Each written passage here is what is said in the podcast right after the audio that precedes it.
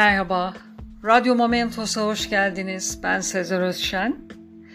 Bugünün kadın mucidi, sinema dünyasından tanıdığımız güzeller güzeli Hedy Lamar.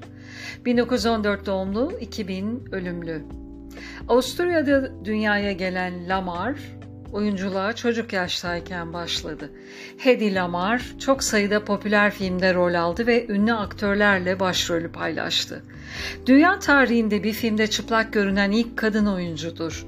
1933 yılında Ecstasy isimli filmdeki çıplaklığı ile tartışma konusu oldu ve eşinden ayrılarak gizlice Paris'e kaçtı. MGM'den kendisine Hollywood'da film sözleşmesi teklif edildi. Lamar 1930'un başlarından 50'lerin sonlarına kadar rol aldığı filmlerle bir yıldız haline geldi.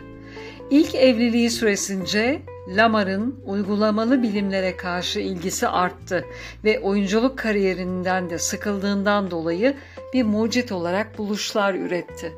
İkinci Dünya Savaşı'nın başlangıcında müttefiklerin savaştaki güçlerine yardımcı olmak için çok istekliydi. Besteci ve mucit olan George Antheil ile birlikte yayılma spektrumunun radyo güdümlü torpidolarda kullanılabilmesi amacıyla frekans atlamalı yayılma spektrumunu icat ederek Amerika'da patentini aldılar. Amerika donanması 1960'lara kadar bu teknolojiyi benimsemedi ancak günümüzde bu teknolojinin çalışma prensipleri Wi-Fi ve Bluetooth teknolojilerine dahil edilmiştir. Ayrıca bu çalışması nedeniyle 2014 yılında Amerika'nın Virginia eyaletinde bulunan Alexandria şehrindeki ünlü Ulusal Mucitler Salonu'nda yer verilerek onore edilmiştir. İletişimin kaderini değiştiren buluşundan tek kuruş kazanamayan Hedy Lamar, 2000'de Florida'daki mütevazı evinde hayatını kaybetti.